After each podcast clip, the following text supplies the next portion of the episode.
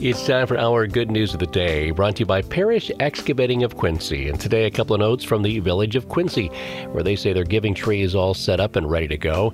There are 54 children and teens in need this holiday season. If you'd like to adopt a child, just stop by the village office during normal business hours to select and sign out a tag. They say their amazing tree decorator Kim Miller grouped the tags together by families this year. So while you're more than welcome to select only one child, it'll now be easier for those who'd like to adopt children from the same family to do so.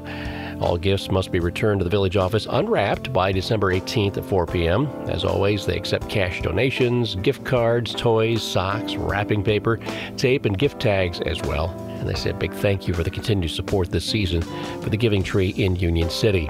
Also, a shout out to some volunteers bringing Christmas to the Union City Senior Center. We've got some photos on our Facebook page. They say a huge thank you to the awesome group of volunteers Kim Miller, Bruce Miller, Tom Hicks, Joseph Lynch, Don Esch, and Judy Esch, who transformed the exterior of the center with several beautiful floral arrangements. And that's our good news of the day, brought to you by Parrish Excavating of Quincy. Thankful to have the opportunity to bring you the good news on AM 1590 and FM 95.5 WTVB.